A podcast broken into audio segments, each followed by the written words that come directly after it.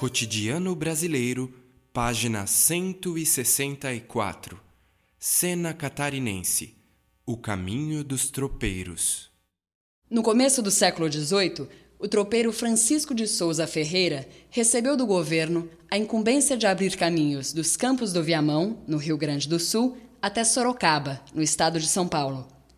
A ideia era viabilizar não só o escoamento da riqueza representada pelo gado de corte e de leite, mas também a movimentação das tropas de cavalos.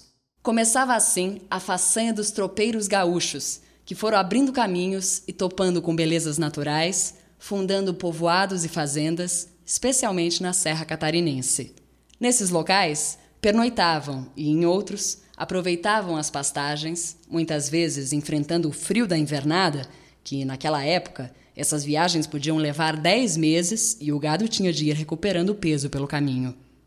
Escravos ergueram, ao longo do histórico caminho dos tropeiros, as famosas taipas, muros de pedra, pedra sobre pedra, formando corredores que impediam o gado de perder-se ou de fugir. Calcula-se que, naqueles tempos, seguiam por esses caminhos anualmente 300 mil cabeças de gado. Hoje já não circulam mais rebanhos pelos caminhos das taipas, a não ser em alguns trechos, mas os povoados viraram cidades e as fazendas seculares, resistindo ao tempo, transformaram-se em pousadas acolhedoras. Nessas bandas, já não há mais tropeiros no sentido antigo da palavra. Há hoje turistas que veem, preservadas em Santa Catarina, as tradições gaúchas dos tropeiros.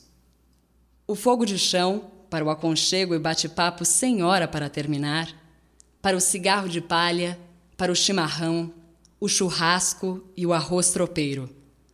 Por todo lado, a natureza selvagem, com a surpresa dos canyons, as trilhas, as cachoeiras e as cascatas, os rios e barrancos íngremes, as araucárias imponentes, o contorno da serra.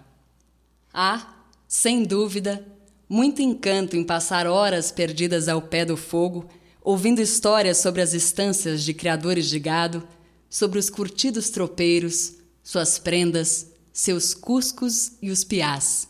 E, no inverno rigoroso, há igualmente encanto em trilhas, caminhos sob o gelo, enquanto se contempla a serra, agora diferente, coberta de geada e, em alguns dias, de neve também. Mas também é bom desafiar a natureza, praticando esportes radicais, você se sentirá um gurite fazendo trekking, rapel e canoagem.